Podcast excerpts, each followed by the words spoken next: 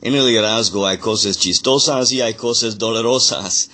Una de las cosas chistosas es la persona que siempre está tan ocupado que no tiene tiempo para nadie, es la persona que normalmente no se hace muchas cosas.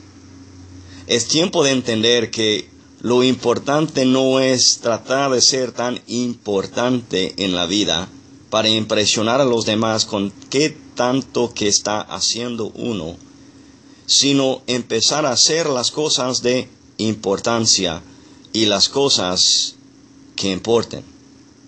Como líder tenemos que comprender que no es tantas cosas que puedo hacer, sino que las cosas estoy haciendo afecta positivamente a las vidas de los demás.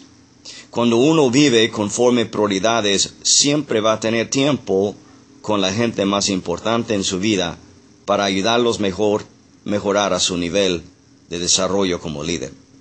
La pregunta de hoy es, ¿qué tiempo disponible tengo para la gente importante en mi vida?